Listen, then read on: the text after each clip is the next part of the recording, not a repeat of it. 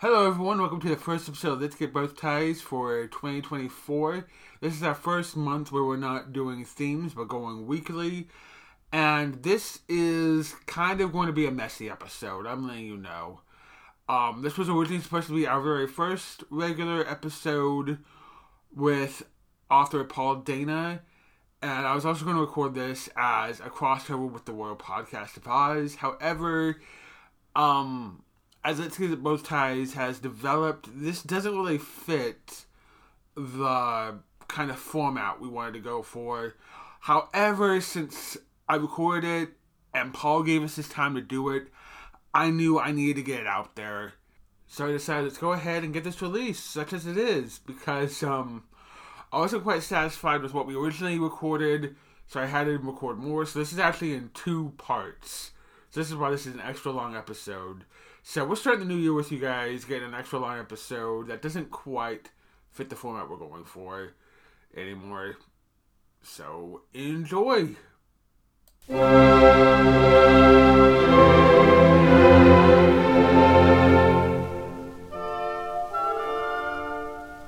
So, hello everyone, welcome to the Royal Podcast of Oz. It's been a second since I've done a little interview here.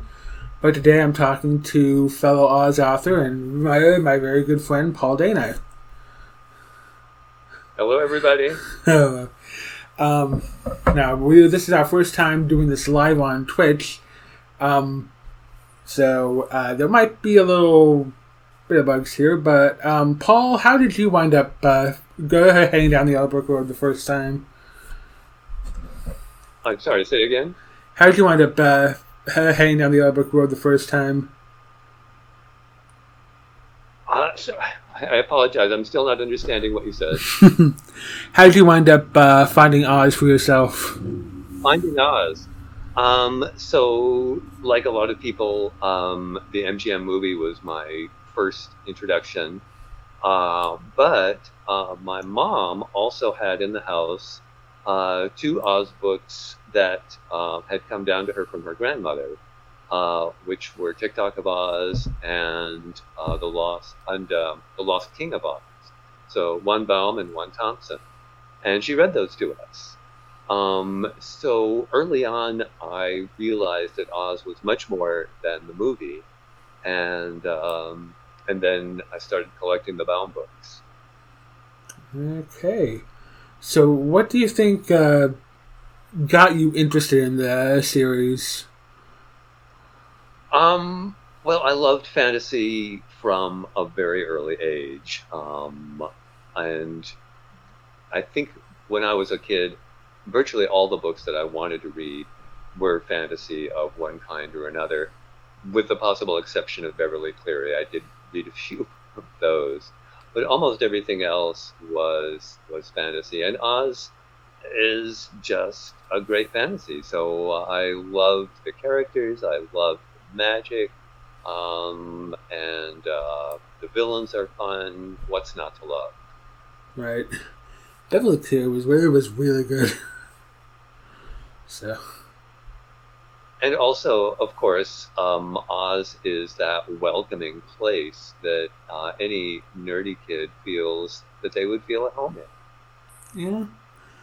A like, whew. so eventually, you know, you. I remember that uh, you wrote an Oz story called "The Lost Boy of Oz" about Button Bright. It was initially published online, and then, so how you uh, how did that come about eventually? Do you mean uh, how did I come to write it, or how did it come to be in print eventually? Um, well, how you came to write it, first of all. So, the the way that I started writing Oz stories was that I was talking with a non-Oz friend about about Oz and about the uh, the subject of Lurline and um, how I had questions about um, about her and about how she transformed Oz into a fairyland and what that meant.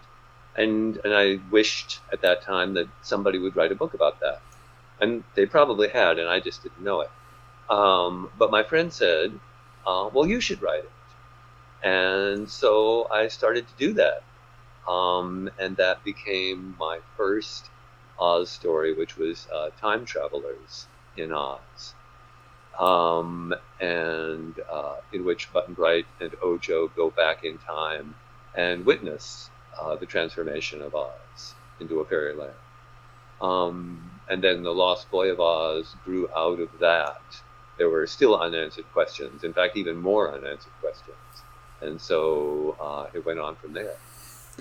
So it snowballed where, um, let's see, right now you've written, what was it, four books altogether that uh, Joe Bongiorno's Royal Publisher of Oz has published. That's so, right. yeah, there's The Law of Oz and other stories. It has your early stories. Um, Right. The Magic Umbrella of Oz, was that the title?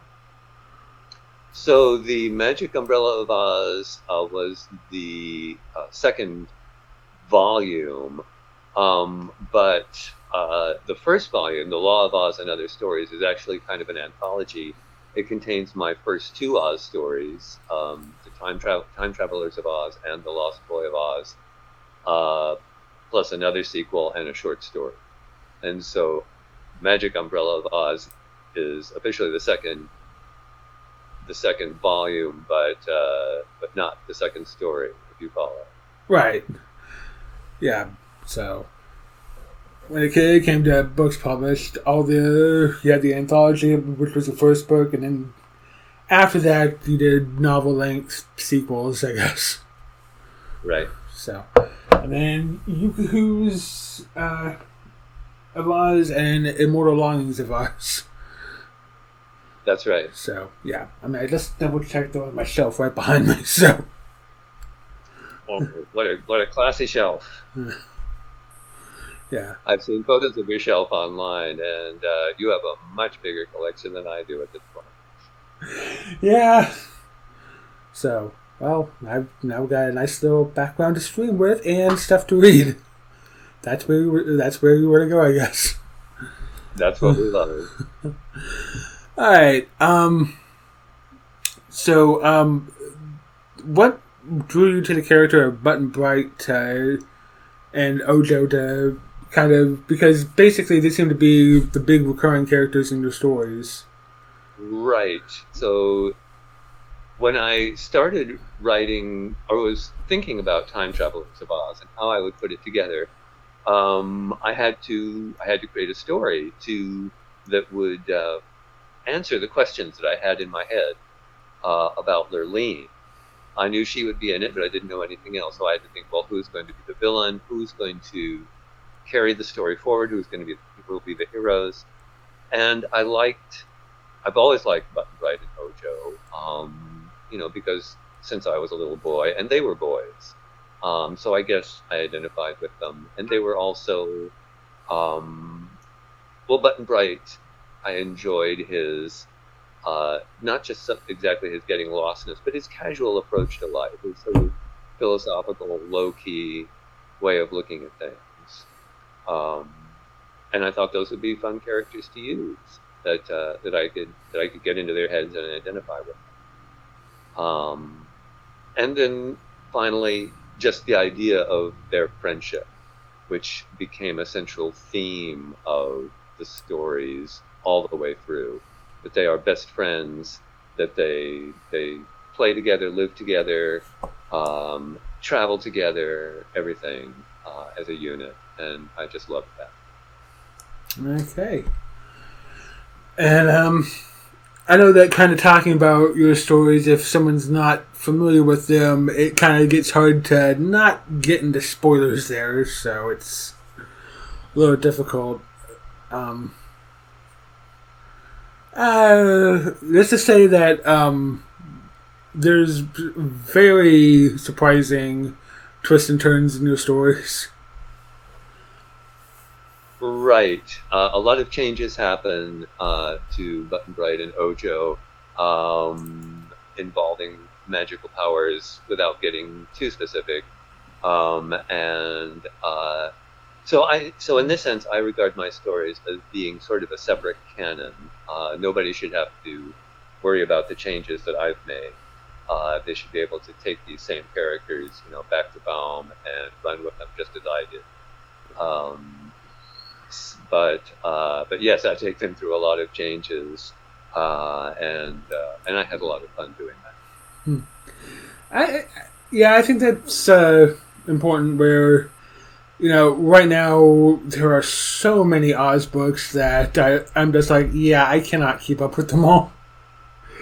So yes, yeah, and there are more happening every year. Every month, every month it seems like we get an update of, oh, these Oz books were published this month, and it's like, oh wow, I am probably not going to read that. not not not making any judgment on it. It's just that there's just too much to keep up with.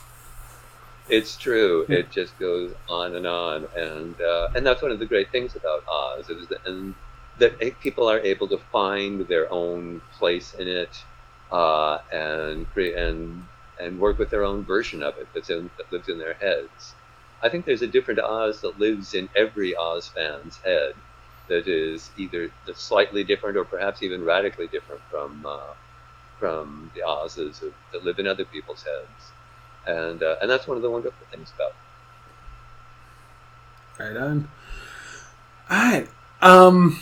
Now I do know that you know even though it's not Baum's Oz, you definitely you do have a soft spot in your heart for the MGM film. So certainly, yeah. Every man, just about it's like if you don't love the MGM film, do you are you a, are you a fantasy fan? Because you know there's a few things that people like. There's definitely criticisms you can have, but at the end of the day, it's really such a enjoyable film that uh, it's really hard to be like, wait, how could you hate this? right. Although I, I understand people who resent it for the liberties that it took with Baum, and especially Oz being a dream. But I regard it as being just a, you know, a completely separate thing, and uh, and, a, and a wonderful, enjoyable thing. Um, I love the songs. I love the music. I love Margaret Hamilton. I wanted to be the Wicked Witch of the West when I was a little kid. Um, that was a whole different side of it, I guess. And uh, uh, yeah, I guess I had the evil queen side way back then. So yeah, I I I I still love it, okay. and I expect I will. All right. So when you were growing up, did you have any friends or siblings who shared your love of Oz with, or? Um, not to the same degree by any means, but my whole family did love the movie and would sit down and watch it together up to, you know, a certain age. My my brother and sister drifted away when they got older, but I think you know one of the things about Oz fans who started when they were kids is that they stick with it, um, and you know people around them may drift away and get other interests, but we we stick with it, and that was and that was what I did. Um, but it remains to this day, I would say, a strong current in my family. My you know my sister and I both quote from the movie, um, and at length, as well as many other things. Um, so, but as far as friends go, I did not know anyone who, who liked Oz in the way I did. Um, not really until uh, I started going to the Oz convention. So yeah, to uh, it's gone.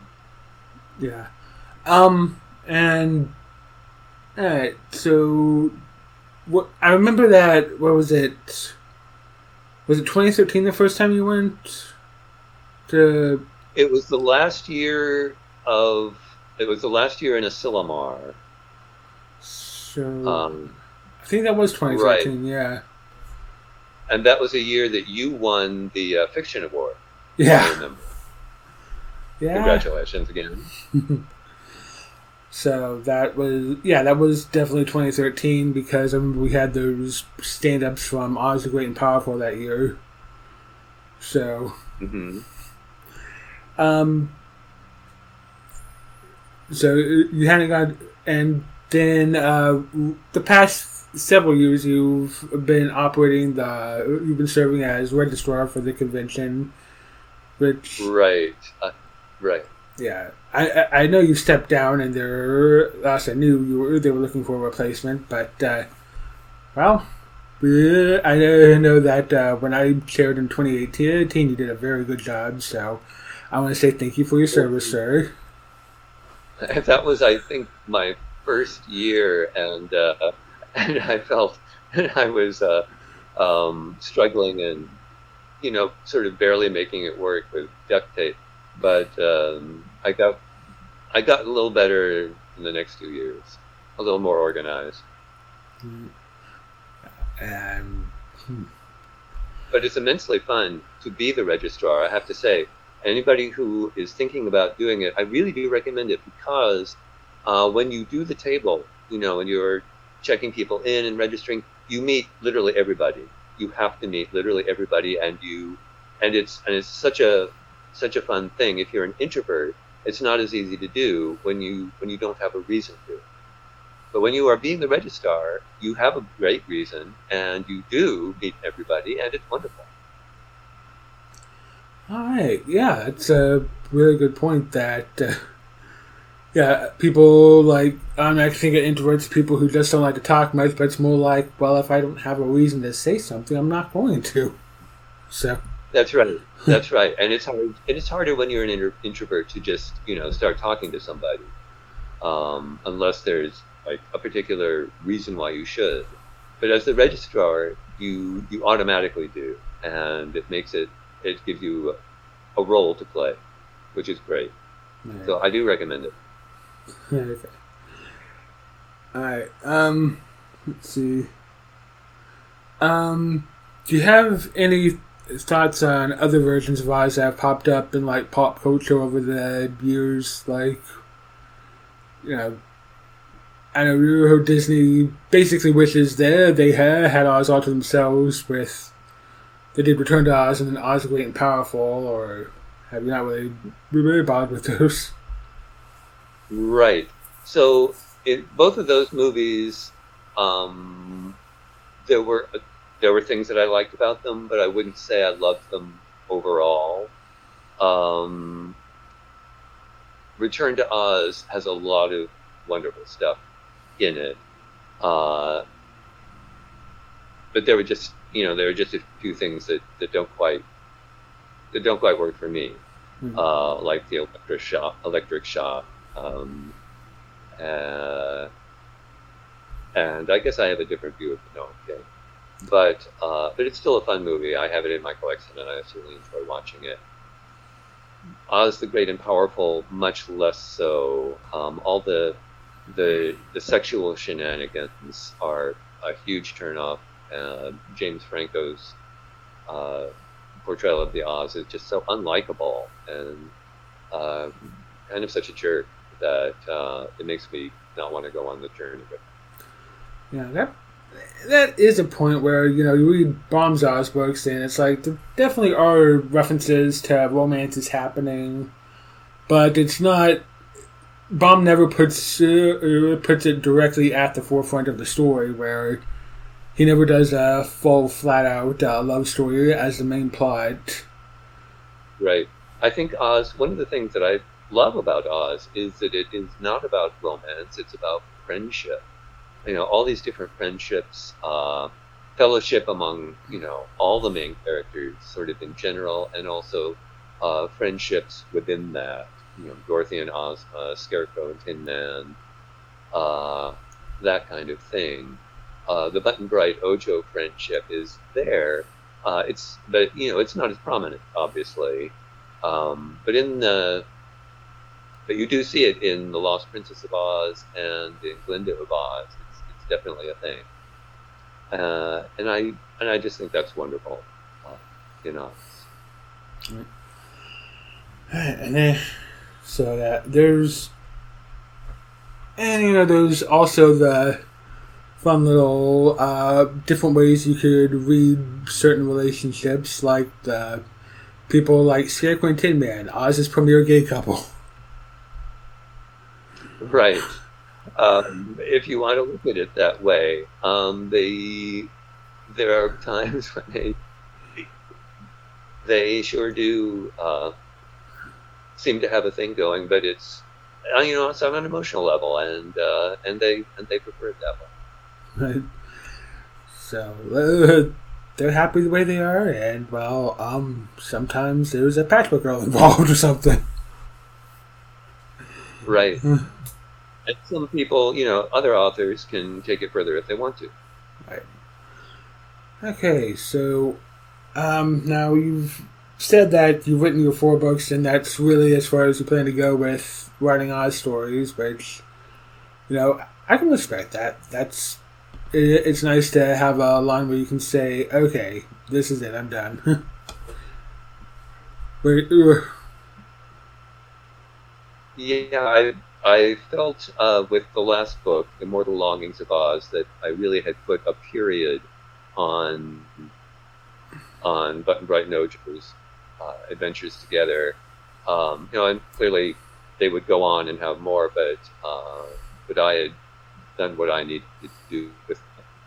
And also, four books is enough for anybody. I feel the world doesn't need any more uh, books from me, so I think it's good the way it is. Aww.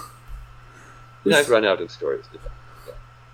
Well, for now, but we respect you, Paul. okay, so. ooh. Um, um, have you? Let's see. Have you uh, now? Um, you live in San Francisco, right? Where? Okay. Didn't quite hear you there. Yes, San Francisco. All right. And uh, have you work at the? What's your current job right, right now, or? I have been working in the mailroom at San Francisco Opera for about 28 years, and then 10 years before that uh, in the merchandising department at San Francisco Opera. Yeah, so I've been there since 1984. All right. Has Oz ever crept into your professional life sometimes, or? Um, well, it's in my office. Um, there are um, on my on my door, my office door, there's a little sheet that has the covers of my four books on it. So that's always there, and then there's some photographs on my bullet board. Um, yeah, so it is it is always there. All right. Okay, now I'm gonna try to see if we can pull out a few more uh, minutes of Oz questions here. I don't see anyone uh, with any questions in chat at the moment. So, alright. Alright. So, uh, now you've also been um, I wouldn't say you're, you're super active on Facebook, but that's at least you use, use that to at least communicate with other fans and kind of keep up with each other uh, uh, between conventions. Right. I know that. Uh, um, you, I guess you do have like a kind of like at least a friendly relationship with uh, other Oz writers. Like uh, I know Nathan D- Dehoff is who hasn't been published, uh, has, has his own pub- books published yet, but he's written quite a few stories of his own.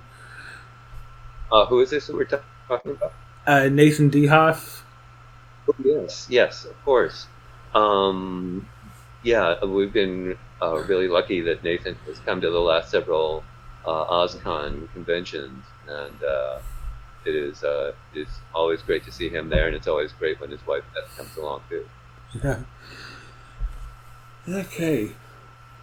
So, um, what now? Uh, another, another young another young writer that I just want to mention is uh, Surin Oganessian, uh, who won a couple of awards so far, and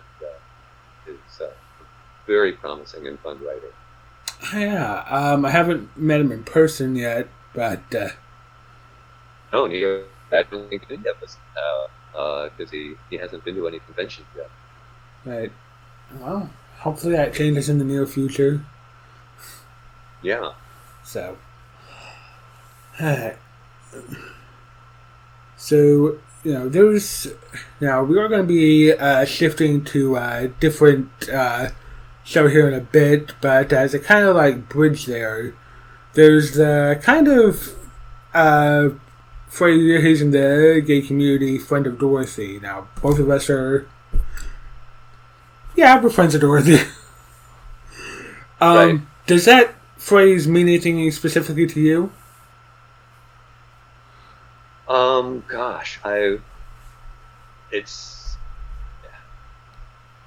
So I've been hearing it for a long time, and um, and there seems there seem to be multiple versions of how how it came to be, but um, it I think there's multiple meanings for me. It you know it can mean uh, you know Judy Garland uh, is a is gay icon, uh, an icon to gay men um, in the gay community anyway. And uh, so her portrayal of Dorothy seems to tie in with that. And also just um, the the way in which Oz uh, welcomes the marginalized. Um, Dorothy's friends cover a wide range in the books of all different kinds of people. So, Friends of Dorothy, I think, is a, an extremely welcoming and warm kind of term to use. We would have that. Like, I. It already just like it kind of boggles my mind that the character of Polychrome has never really popped out of Oz and just kind of become a spin off of her own because I'm like, there's so much you can do with that character. In terms of uh, the rainbow flag. True, there it's actually straight up a rainbow princess. Who who could you could you could definitely just run with this uh, somehow. Poor Polychrome in uh, Tik-Tok of Oz comes in for a little sexual harassment from uh, from the Gnome King, but she handles it very deftly. yeah, I yeah, she is iconic. yes, she is. Yeah. And uh, yes, the rainbows are Alright, so who are your favorite Oz characters, would you say, aside from. I mean, you can say Button Bright or Ojo and talk about them if you'd like, but. Mm-hmm. Well, certainly them. Um, I. I tend to, I think, love the series um, rather than focusing on particular characters. Like, like our friend Erica Oliveira obviously has a thing for the Tin Woodman, oh, and we love that about her. But um, I don't, I don't really think I have a thing about any any particular character. I, I just love um, the whole thing. Uh, I love I love traveling around in Oz with whoever is traveling there, and and doing whatever they're doing with them. So, so that's a tough one. Uh, do you have favorites yourself? I'm Button Bright's always been one of my favorites, and I also have a uh, well, I mean, have, are you familiar with my book Outsiders from Oz? Where yes, yes, yeah. it's on my shelf. so yeah, I mean, there's, there's reasons why it is too. It's I recommend to everyone. Well, thank you. Um, yeah, Button Bright and the Wizard are definitely two of my favorites, so that's why they wound up featuring with a little plot line of their own there. Mm-hmm. So, which there's no shit. I, yeah. So what uh what would you what appeals to you about the Wizard? Interestingly. Yeah, I. It's like there's definitely some things they have to do because the continuity on the Wizard and Baum's books is a little iffy but towards the but you know he eventually settles into being this character who you know i i just like to try to uh, picture okay what is a version of what Baum wrote that makes sense continuity wise and then how how do we make that that work so i figure he gets uh, thrown into this uh, strange world where he uh, he probably uh, he's probably in over his head uh, something can relate. Do you? The whole thing with him taking the throne and Ozma disappearing is kind of a little. You kind of have to figure that there's some decisions that had to be made that weren't maybe the best ones, but you know, I like to. My personal headcanon is that uh, he assumed putting uh, uh, sending Ozma away from the Emerald City would be actually be keeping her safe. To, uh, keeping her safe. Hmm But uh, Right. Although giving her to a wicked witch is probably not the safest thing to do. When I, it's interesting, you know, and I don't know if you would agree with this, but when I was a little kid, I really did not question the the ethics of that situation so much. It was only when I got older that I really started thinking that kind of thing. But when I was a kid, I accepted things like that really without question, and uh, and I think that's what Baum expected his audience to do, just to just sort of take it and go with the flow. yeah, that's definitely a, a fair reading of it because goodness gracious. Right. So yeah, But as we get older, as we get older and keep reading them, of course, our our adult perceptions come in, and and then suddenly the questions arise, and you have to deal with it somehow. Yeah, because you know, you know, you know, you could say, well, maybe Mombi made him. maybe he didn't realize that Mombi was a threat, or you know, he heard that she'd been defeated, or you know, did he know that she, she that uh, spoiler for the second book that Ozma got turned into Tip. hmm So you know, there's a, there's little questions there, but you know, I just like to Well, he may he may have had a. On, on, Mombi, Mombi could also have given him a very false impression of herself. Uh, she might very well have sold him a bill of goods, uh, being a carn artist every bit as much as he is. Hmm. So, um, so he may have thought he was, or been able to convince himself that he was doing something reasonable. Yeah. That that's really kind of how I have to come down at where he, he thought he was doing the the right thing and maybe he wasn't, but uh, at the end of the day, things worked out. And Ozma seems to forgive him. So, uh, Yeah, oh well, if she's okay with it. yeah. So Ozma uh, allows him to live in Oz and even allows him to actually become an actual wizard. So Right, yeah. He's um, one of the three people who legally practice magic in Oz.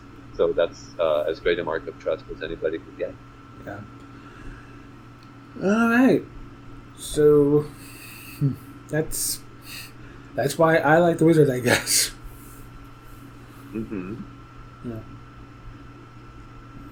I There's also wonderful the way he, uh, sort of, uh, not exactly fatherly role, but um, sort of like like um, unclely role that he plays uh, with everyone in Oz. He's he's not exactly a mentor, but he but he he's ready to step in and help people with whatever they're doing, uh, figure out ways to solve problems, um, and in a very good humored uh, and and uh, companionable way. So I think those are great qualities as he develops. yeah. Okay. All right, we've been going for almost uh, over half an hour now, so are we ready to switch podcasts, as it were? Sure. All right.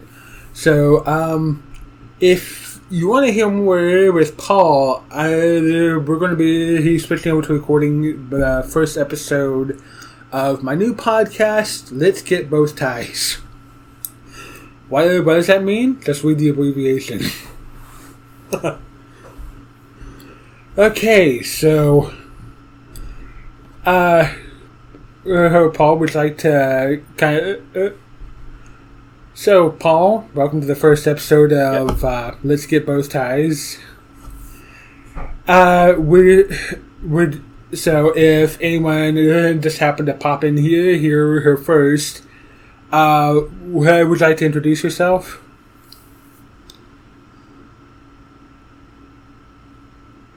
Um, oh, so me. So you're asking me to introduce myself, right? Yes. Okay. Um, uh, Jay has kindly agreed to interview me. I'm uh, Paul Dana, um, member of uh, the International Wizard of Oz Club, OzFan, and uh, OzCon goer and author of Oz books. Right.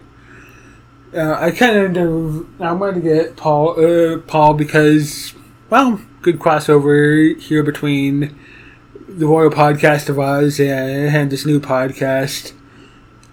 Um, I mean, not that I was exactly starved for lack of choice, but I hadn't really had a nice sit down with Paul, and it's been a- after COVID. It's been a little while since I have talked to you.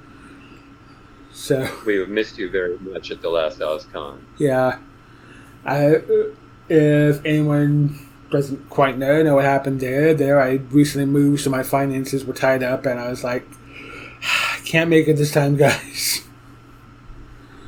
So. Yeah, it was a bit of a shock to, that you weren't coming. Was, this is the first one that I've been to that you were not that you were not present at. Hopefully that that changes, but uh, there's Fingers a few, crossed. Yeah.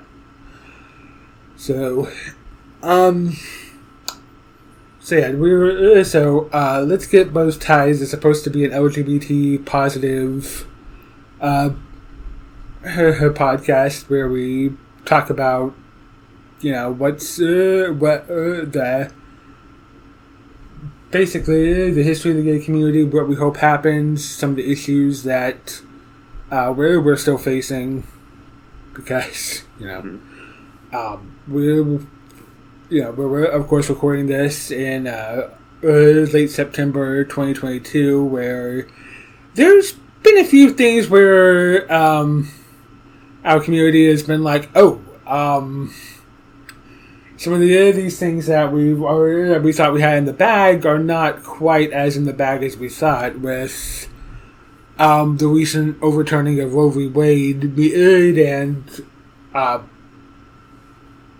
comments from uh, Supreme Justice Supreme. Court Justice uh, Clarence Thomas uh, letting us know that he'd like to put uh, the decision of marriage equality back on the books.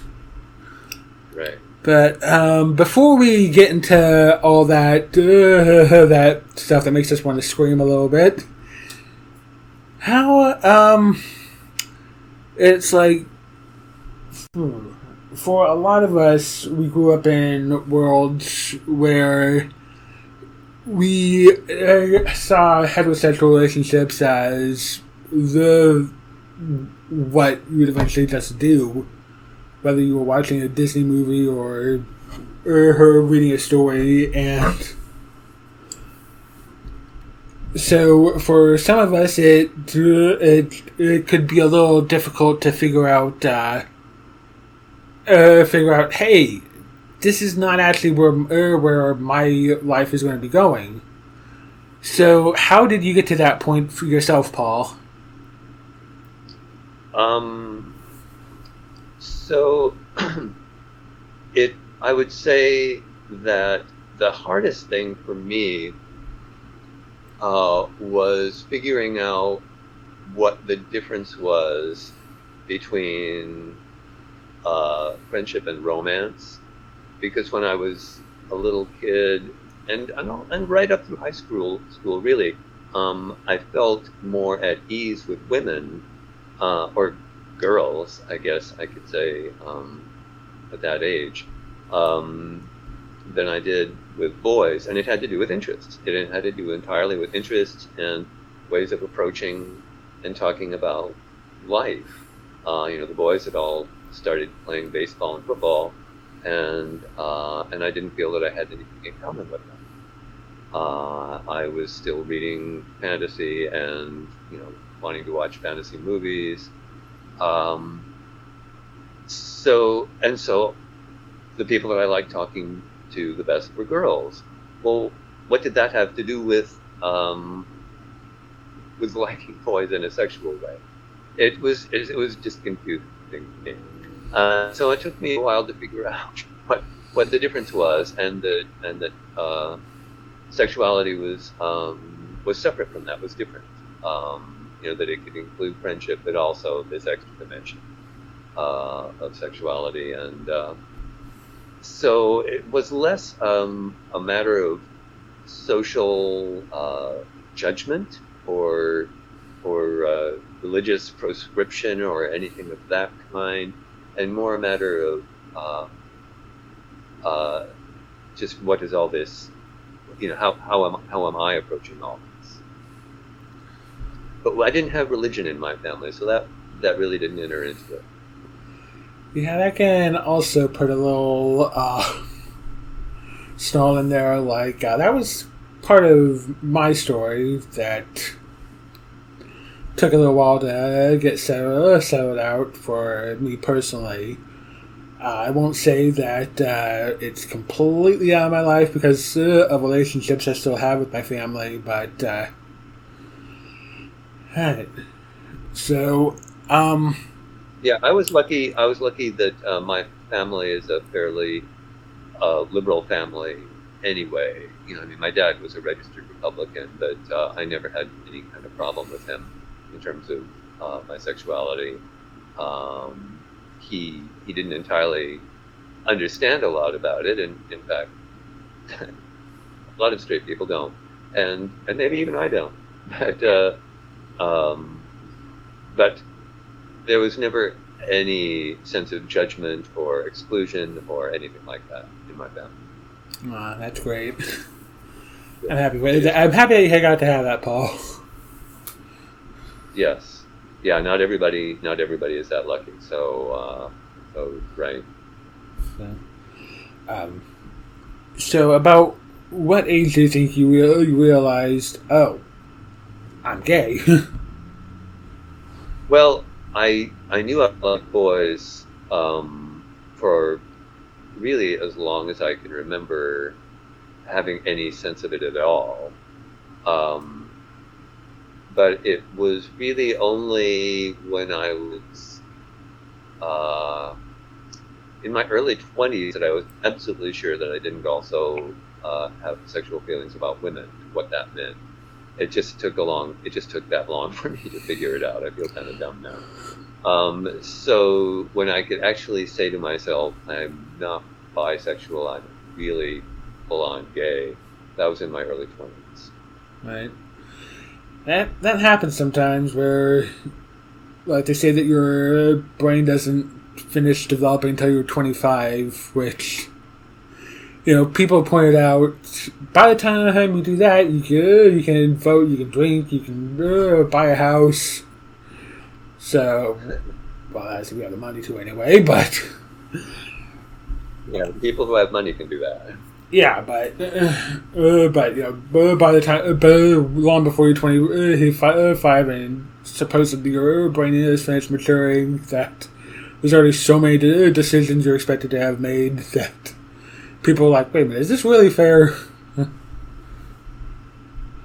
right, and and the thing is, everybody does develop at a different pace, and everybody develops in different directions. So uh, there are as many ways of being gay or of, or of being LGBTQ uh, plus as as there are people who identify as that.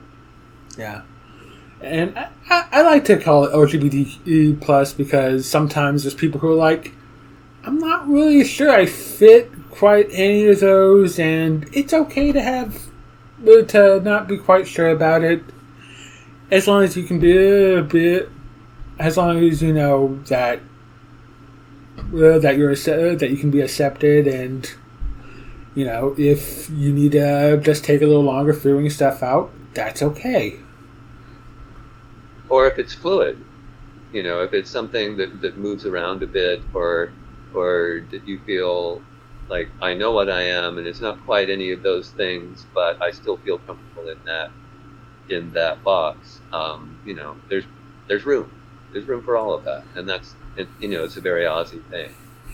in that way. Yeah.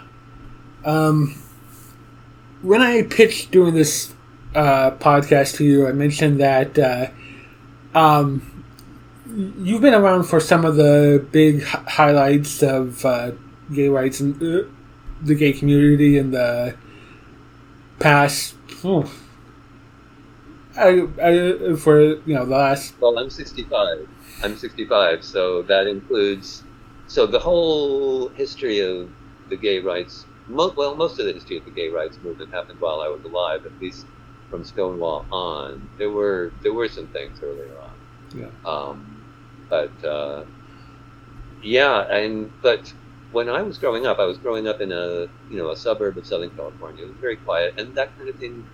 I wasn't really well. What was on the news at that time was much more anti-war. It was hippies. It was drugs. Um, uh, you know, riots. There were there was much much bigger news than Stonewall, and that didn't penetrate my conscious consciousness at all. Literally, I was trying when that happened, so it didn't.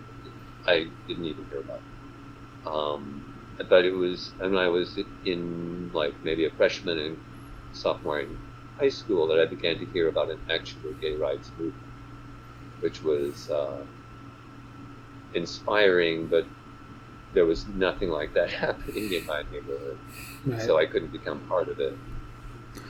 So, yeah, um, yeah.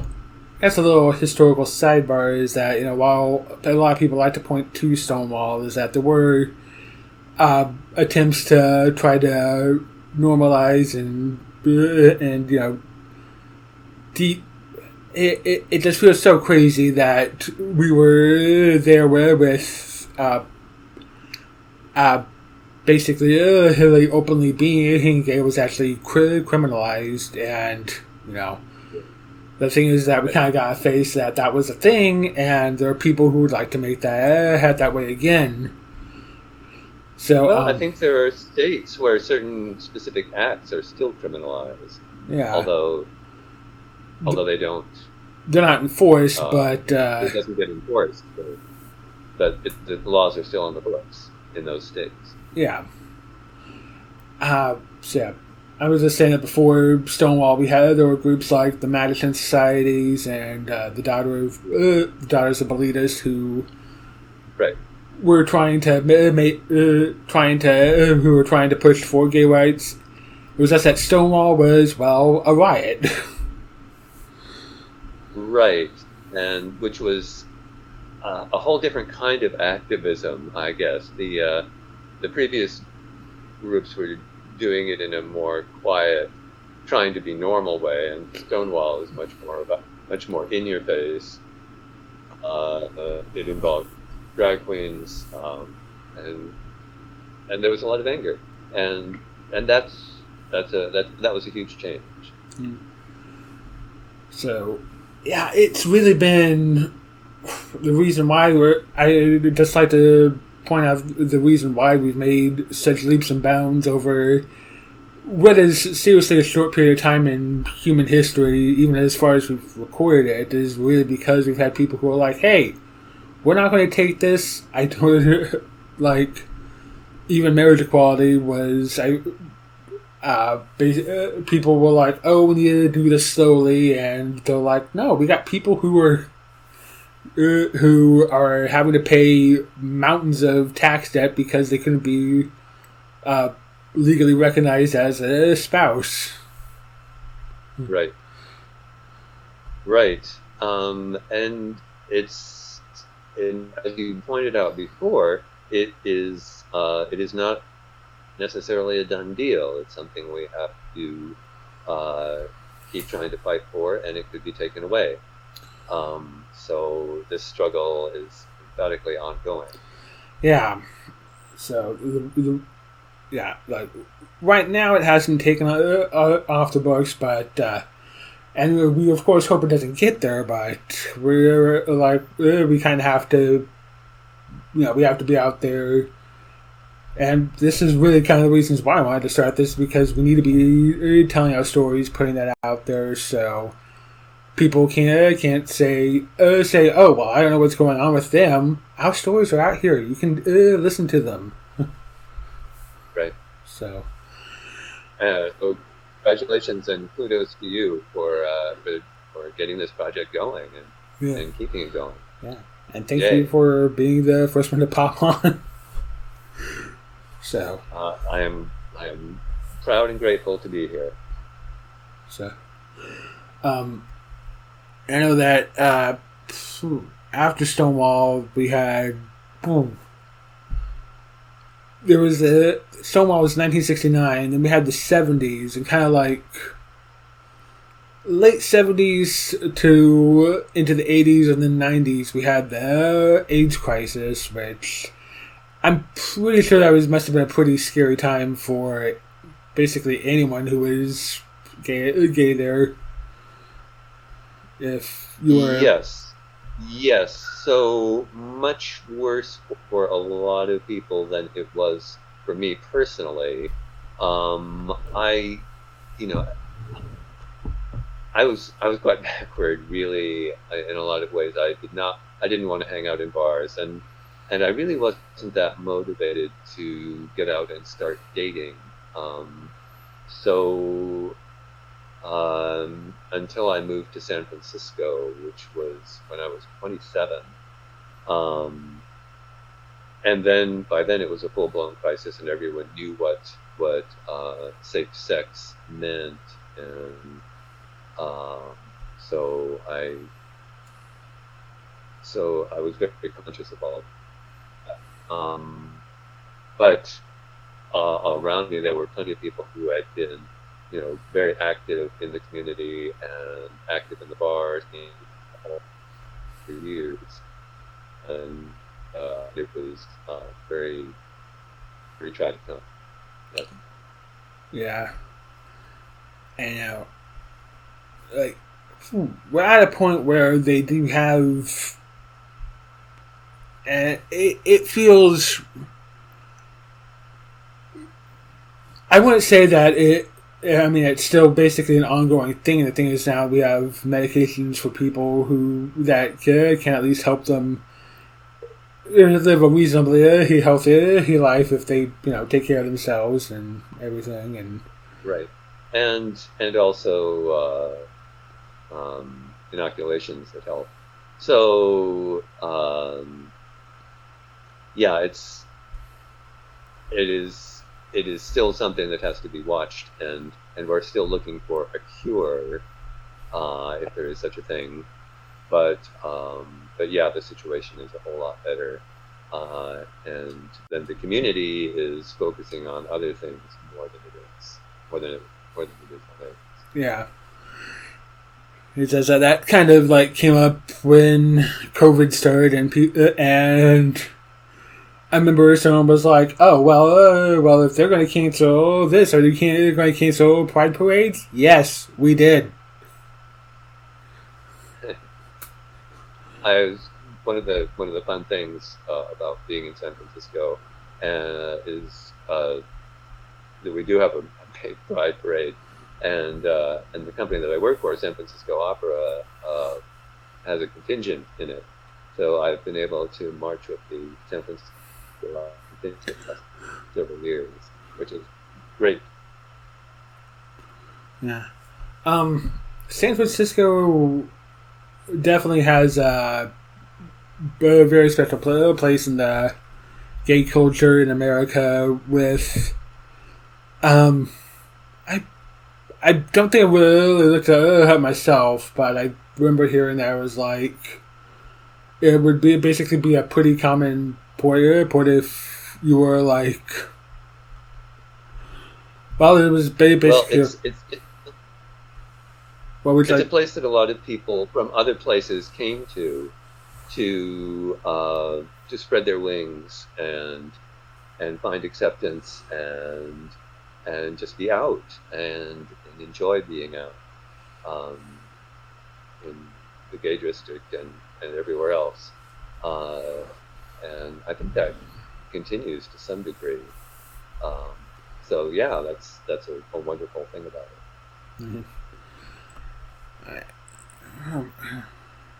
and it helped me spread my wings too. I uh, I really I had lived in Santa Monica for, for six years before I came to San Francisco, and and goodness knows knew gay culture in Los Angeles, but uh, but I really didn't get close to it. Uh, it was in San Francisco that I, uh, and really through the opera, that I began to uh, feel more at home and comfortable. Okay. Um, now you, I remember that. Uh, now I was at one point you noticed that I mentioned I was writing uh, short stories on commission, and well, you mentioned that you'd also done some very interesting short stories over the years.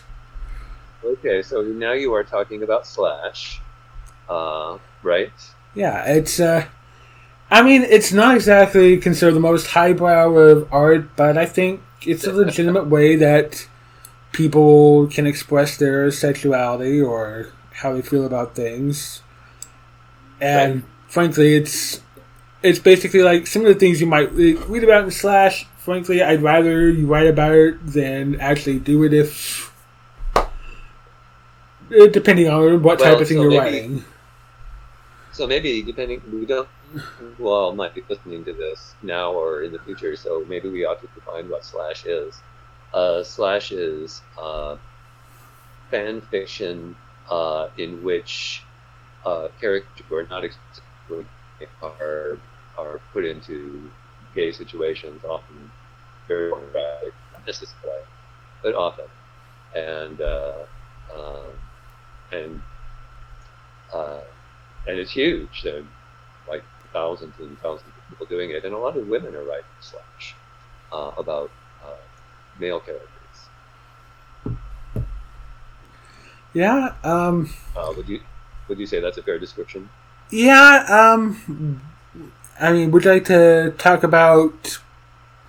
I I'm not asking you to exactly describe it, but uh, would you like to talk about how your how slash writing here? I'm I'm trying trying to phrase it. So it's nice. Right. Uh, just what it was for me. Yeah.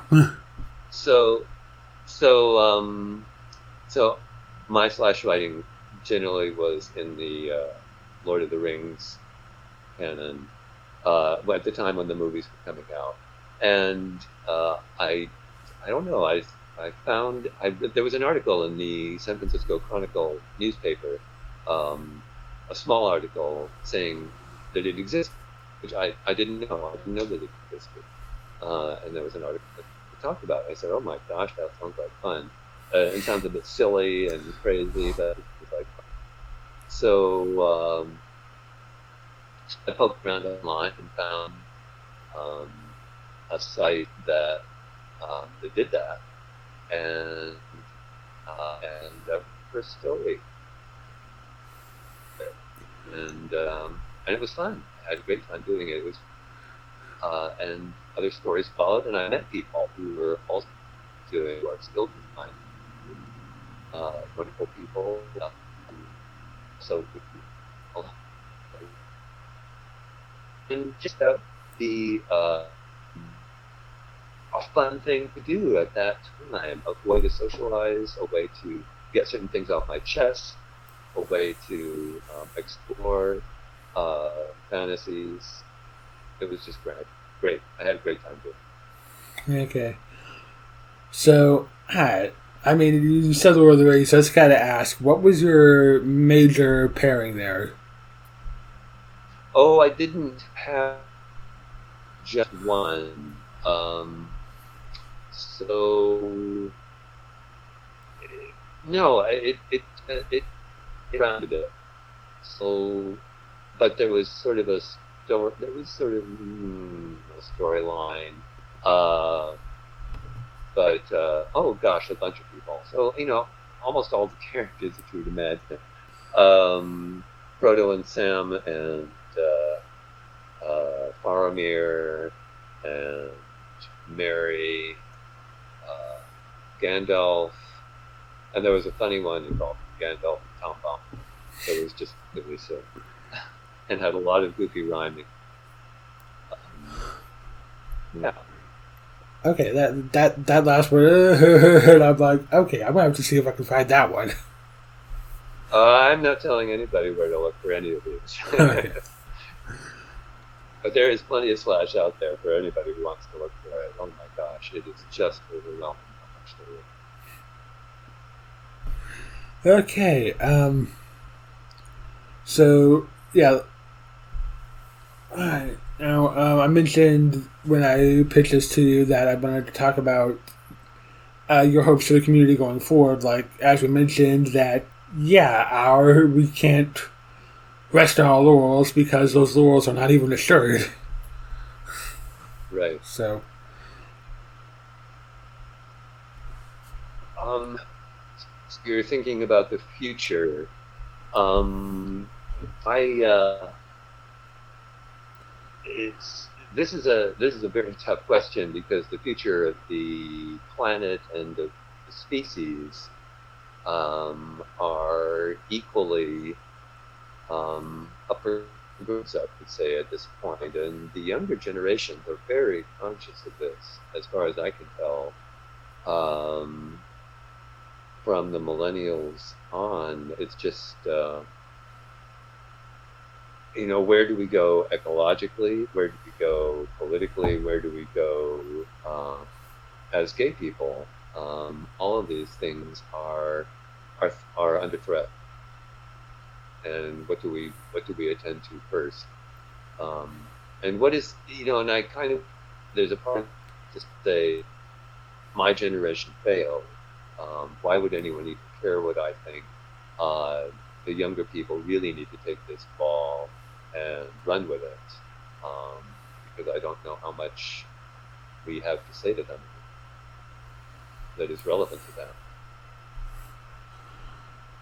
Well, yeah, I mean, I don't want to, you know, speak dimly because I feel like a lot of things that happened were short sighted because,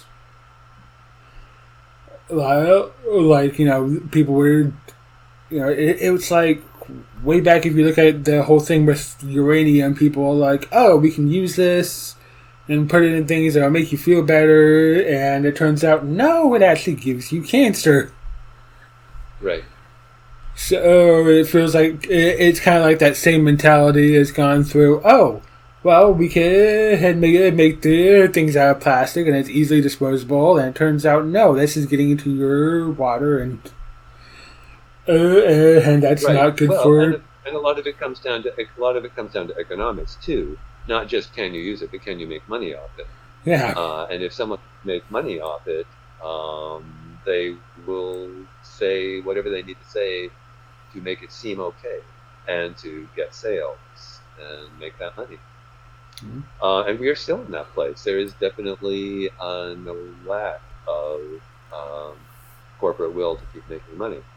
Um, so that's something we still um, are struggling against, and that that uh, influences politics more than we wish it would.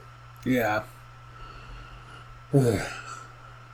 so in that sense, the struggle today is exactly the same as as, as it has been uh, as it was throughout the 20th century. That uh, uh we uh, it's an uphill battle to get any change done in the face of uh, corporate interests and their power in government. Oh yeah. So it, constant fight. Yeah. So it's like there's not going to be much uh, gay life, but we don't have life. So it's like everything is like uh, like super important for us to think about. Yes, yes absolutely. So it's like the the thing that you know gay gives uh, us hope going forward is that we do we are recognizing these issues we are talking about them. We're not just uh, uh, brushing under the rug and be like, oh, well, well, let's keep going. Despite a contingent who does seem to want to do that. right. Um, so at the moment, we have a president who does like to keep those issues front and center. Uh, uh, and even, but even so, the uh, the political realities keep him from uh, doing as much as we wish he could do. Yeah. And, you know, even then, you look at, uh, you look at, uh, the, you can take a look at the map of the world and you look at the United States and you realize it's actually, compared to the rest of the world, it's a pretty small country.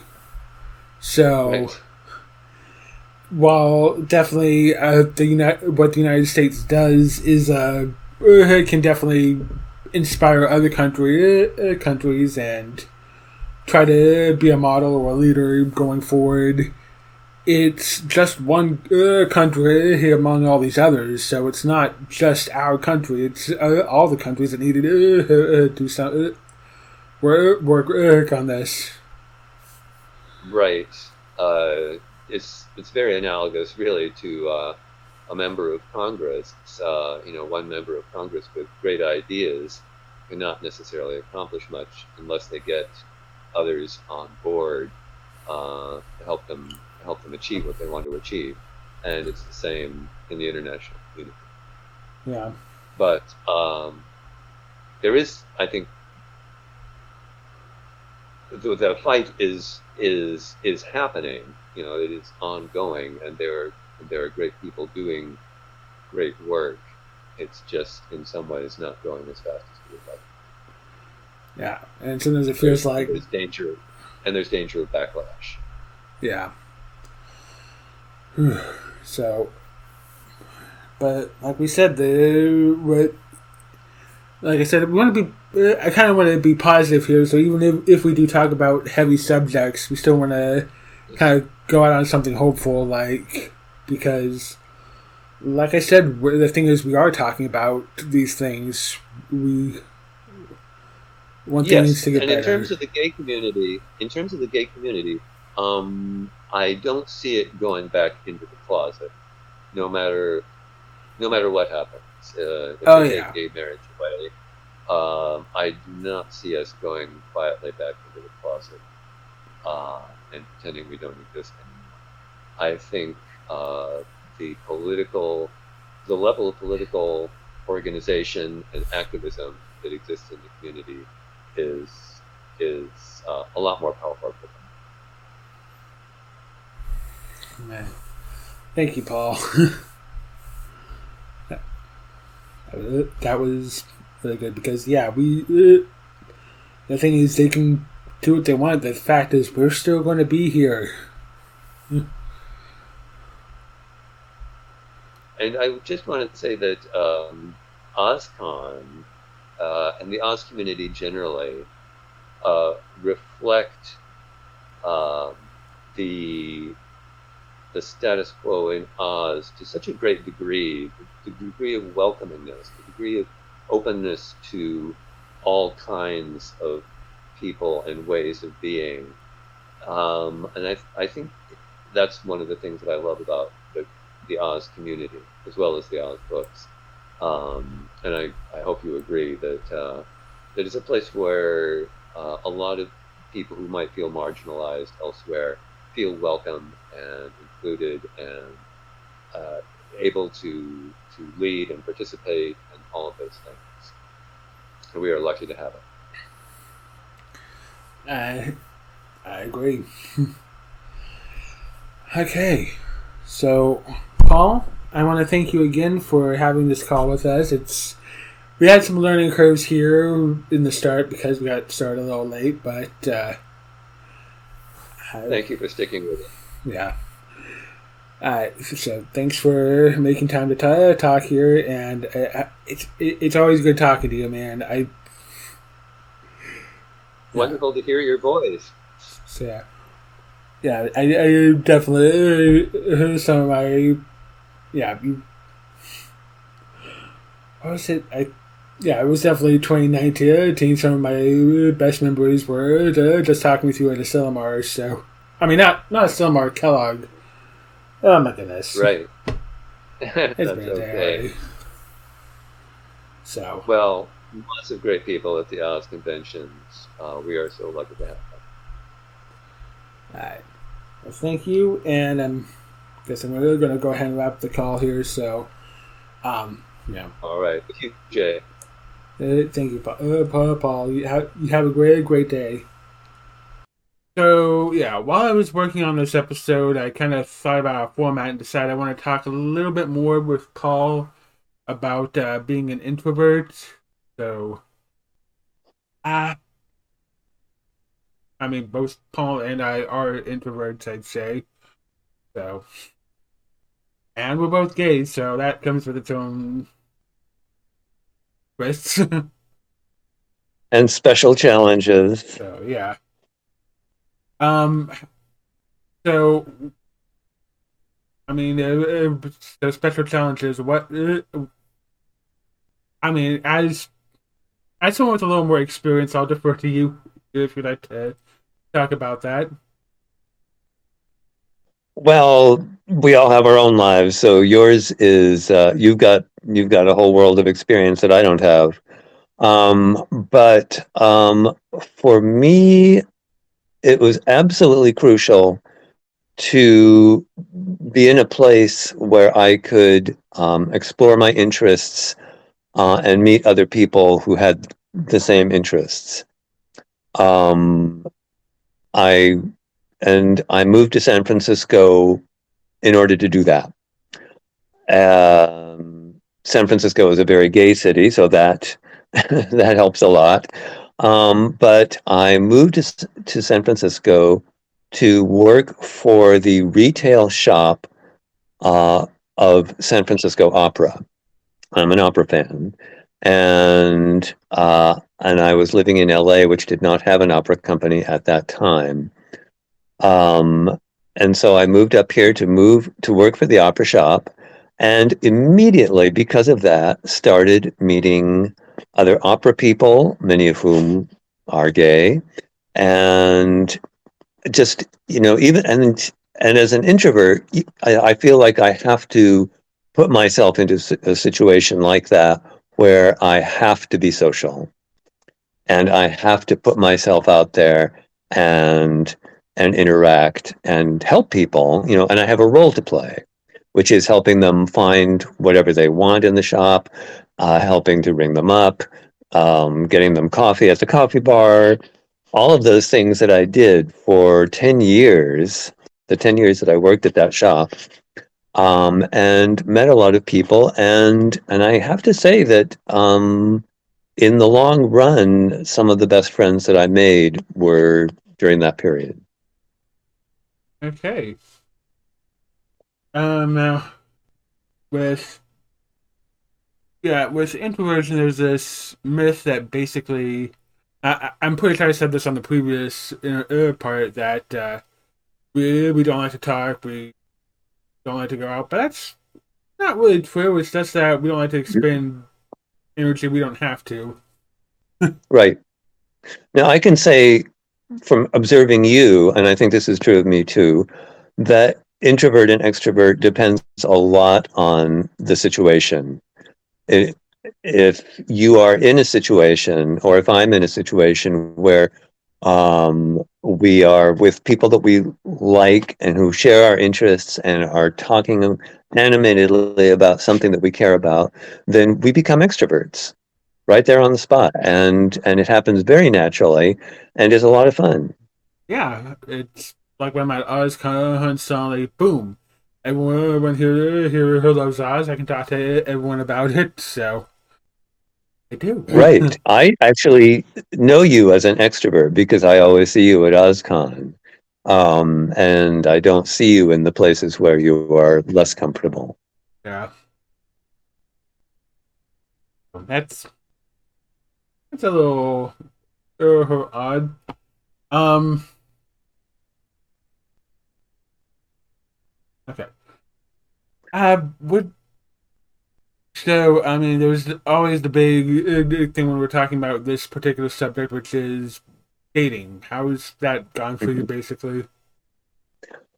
So, um, I did get some dates through working at the opera shop, but um, it wasn't.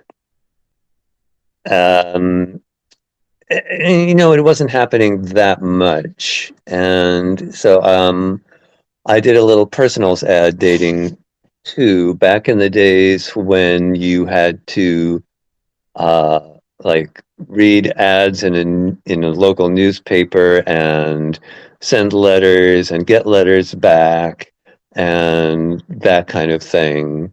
And I had some fun that way.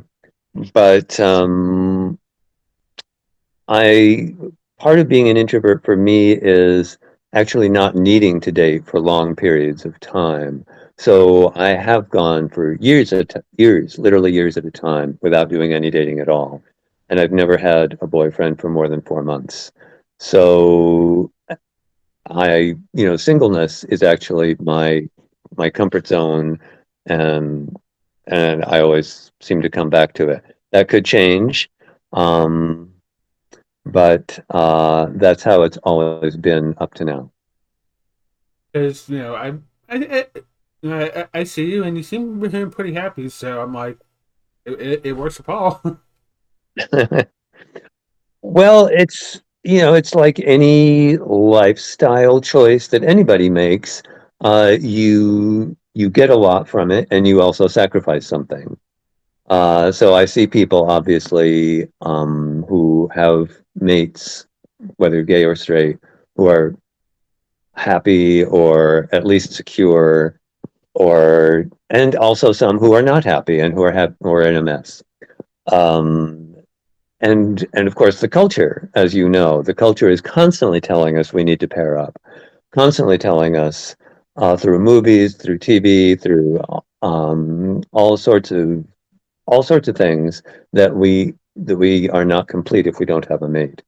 So that that is constantly uh, you know around us and and influencing the way we feel. And and that kind of thing has actually been a spur to me at times to do something like to try personal ads. Um, but i always end up feeling like it's uh, a bit of a trap and and and it shouldn't be a factor you know that that social pressure should not be a factor in whether i'm dating or not yeah um because I, I think that might be the like hidden strength of an introvert is that we realize being alone is not exactly a bad thing. Mm-hmm. Yeah, sometimes you just find your own strength, you find your own voice, and you know, you know, like I'm in my apartment and I'm like, oh, like, well, I'm here by myself, but uh, oh, and a cat, but. Uh, uh, uh, but uh, I, am almost like, if I did have someone move in with me, how the heck would we make this work? right. Right. Well, the older we get, of course, uh, the more we get um, set in our ways, as the as the saying goes. But I have actually never lived alone. I have had uh, at least one and sometimes two roommates all my adult life. Um, so I've never had an apartment or a house all by myself, and I don't know what that would be like. Um, so like I right, right at the moment I have I live in a flat with uh, two housemates, both of whom are gay men, and uh, we have uh, uh a very peaceful, happy household, and I like it that way. Um, but I have my own room, obviously, and do my own thing. We all do our own thing. And so it is not at all hard to be an introvert in that situation. Hey. So, yeah, and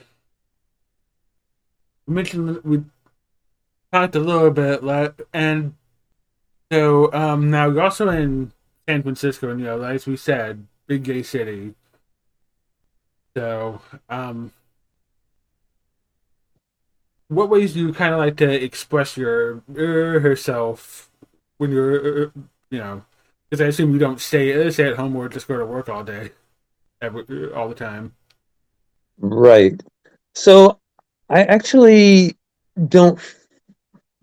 I, I would not say that I have a strong need to express gayness um, in some kind of visible, open way, partly because it is kind of taken for granted in San Francisco. That's one of the advantages of living here is that it's just part of the scene and you can do it the way you want to do it.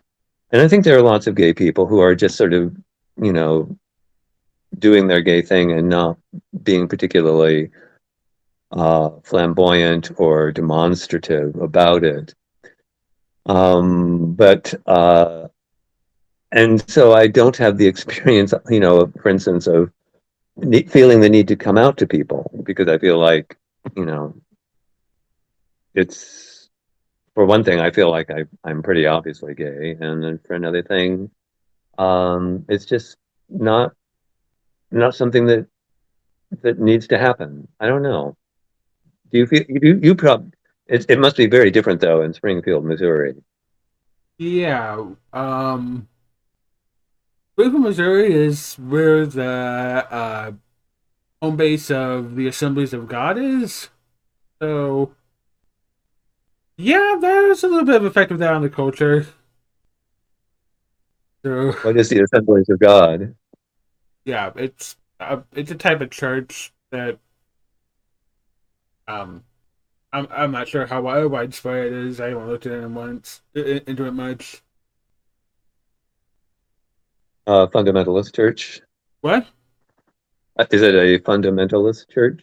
Yeah. Definitely. Mm. Yeah. Springs Road comes with its own uh own things, but it it's got its own uh own gay scene as well, so just have to try to get to work on that. Yeah, the the key to me was not so much to look for a gay community as to look for a community that that lined up with my interests.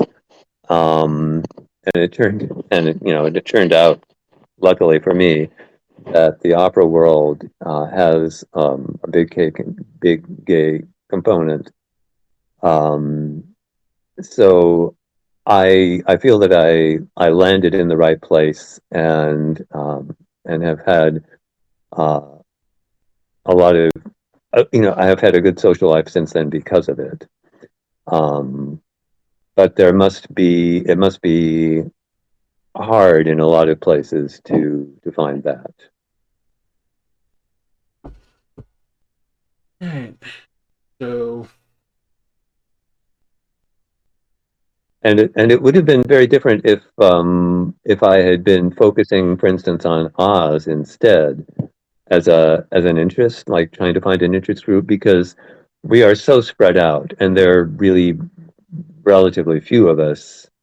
Um, so, so you know, it would be hard to say to someone, you know, look for the Oz community in your in your neighborhood because there probably isn't one. You have to find something else uh, that will uh, give you a sense of community locally. Because Oz is a niche uh, fandom. So, uh, right. Yeah.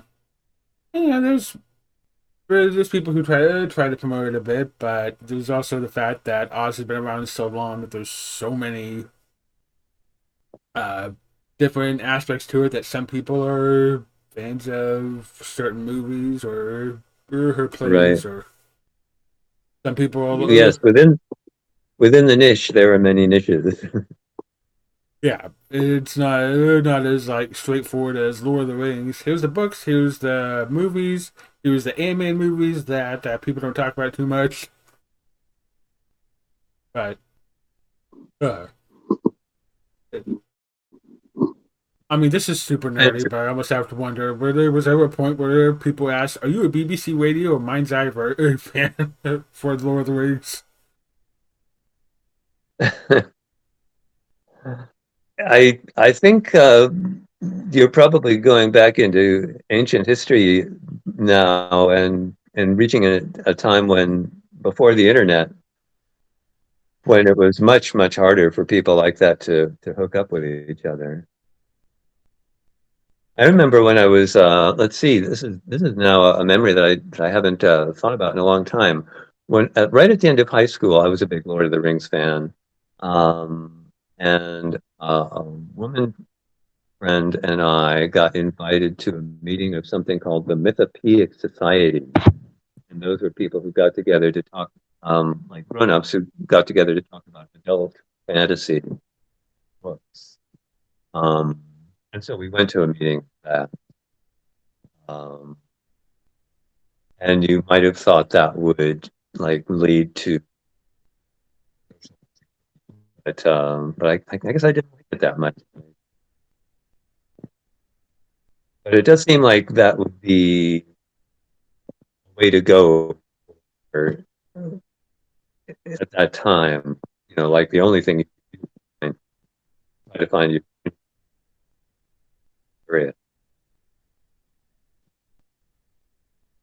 Okay. All right. So, uh, yeah. So really, I think that um, kind of your story here is that uh, that you managed to find your strength, uh, your strength as who you are, found uh, communities you're comfortable in, being uh, being who you are.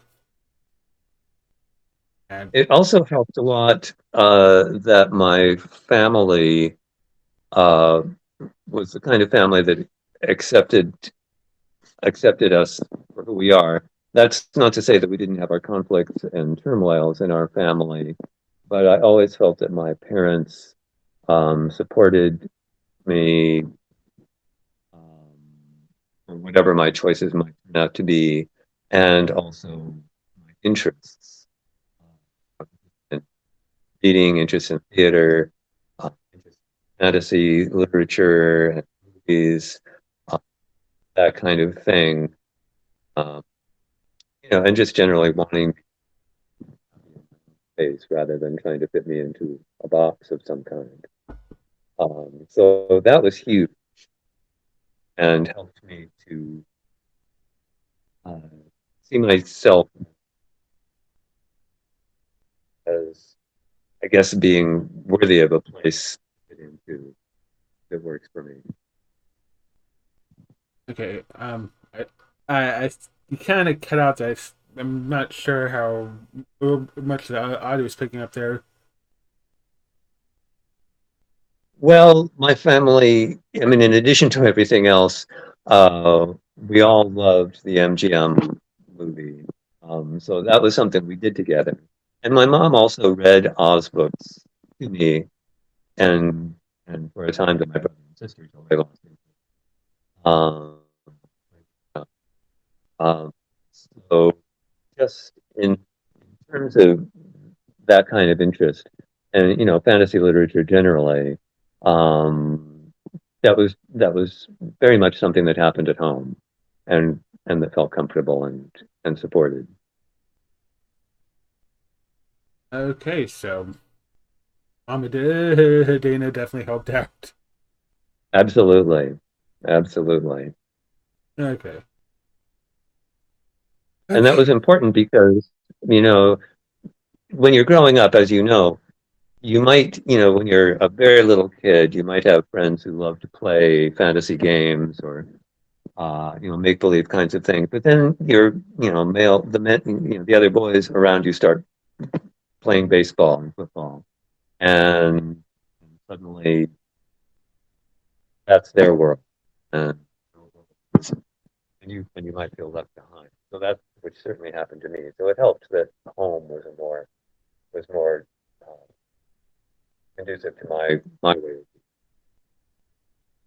Okay, I, I kind of got uh, I couldn't I couldn't hear that last bit there.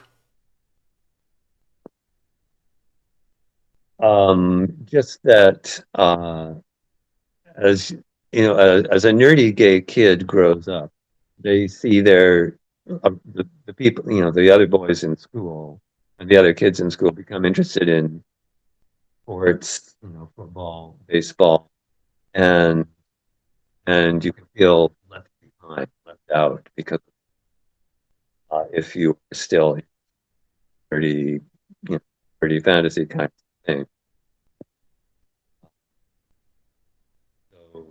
It helped me a lot that I could still express that side of me at home and share it with my mom and dad um, when I couldn't share it with anybody at school. Okay. All right. Yeah, that. I, I'm really glad we had that uh, supportive family to start with, and were able to find that. Um, uh, I, I mean, I would say my road's been a little different. So there's. You want to say a little bit about that? Uh, yeah. Um, frankly, my uh, my dad doesn't really say, say anything much uh, about it. He doesn't. He he he's a guy who really seems to care about his kids, and as far as he's expressed, he doesn't seem to really uh, judge anyone. Uh, one, but uh, my mom is well. She's a very religious person and is always afraid that we're going to go, or we're not going to be together in heaven. And I'm like,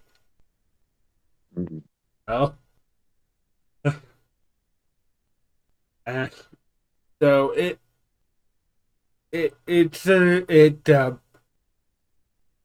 we could just do a whole big thing about religion and, um, how that, uh, intersects with, uh, this, but, you know, I'm hoping to maybe talk to uh, maybe a, a, I'm hoping to maybe get someone on who is a little bit more of an expert of talking about uh, religious trauma and how it affects communities like ours.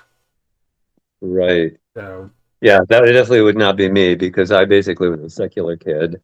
Um, my mom actually was the, the daughter of a minister in the Disciples of Christ Church, and we went to their church um, a couple times a year, I would say, while we were kids. But it we we didn't go to church in our in our own community, and uh, and that was always like a you know just sort of a a thing we did with grandma and grandpa. So I would say that my sec- my upbringing was pretty secular and. yeah, that. Yeah, I mean, I, I can't can't uh, lie and say I'm not oh, jealous of growing up secular because when it kind of just makes it a little easier to just go uh, when you're at a because I was a secular there. It's basically it's a lot easier to go. Uh, go uh, so things aren't you know God ordained, ordained or whatever. We're you're just you. You have to find out your own, own path in life. And yeah, right. When you come from a religious background, it takes a little while to shake that off. So, right, and and uh, I think a lot of people never completely shake it off. Um, I think you know if you're if you're going to be raised in that kind of thing, it's going to leave. It's going to it's going to be part of you in some way even if you reject it, it's it's going to be part of you for the rest of your life. The way anything that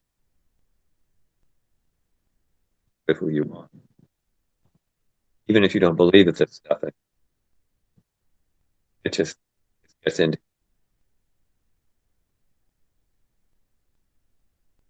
Okay. All right. Now we've gone for about a half hour here. I think that's going to be all right here. If you'd like to go ahead and wrap up. Um, thanks for coming okay. on again, Paul. Because frankly, I really, really wish we could. I, I really, really wish we could do this in person because I think we really have a better time jamming off of each other, but we gotta do what we gotta do, and luckily technology helps a lot. Right. Well, I I appreciate you having me on, and uh, um, I don't know. I feel like in some ways my circumstances are so particular that I, I it's hard for me to imagine how it could be helpful to anybody else. But uh, if it is, that's wonderful. Yeah.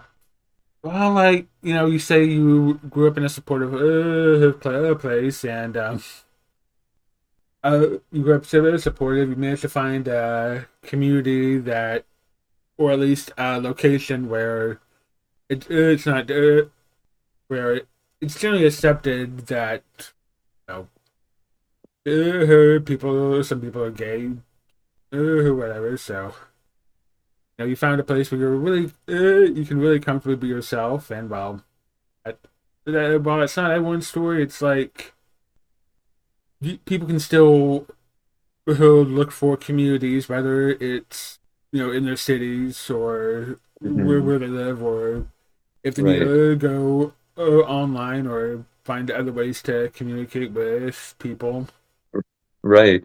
So I, that that makes me think of one more thing that I might want to say before we wrap up, which is that um, historically, at least since the late '60s and early '70s, San Francisco has been one of those cities like New York that gay people from all, all parts of the country, gay youth especially, come to in order to find acceptance that they don't find at home, which is which is great. But um, I think a much better world would be one in which they are able to build their own communities in their own places, um, and and not feel that they have to migrate in order to uh, in order to be happy and find community and accept themselves. Um, you know, it's, uh, it's it's sad to think of anyone, any persuasion, any kind of marginal lifestyle feels that they have to leave where they are. Yeah. I, I remember that when the something to work for.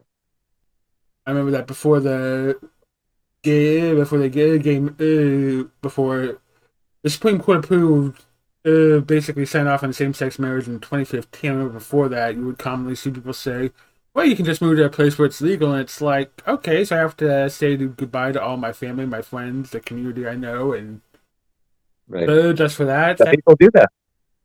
That that that can work for some people, but that's not always an option for some people.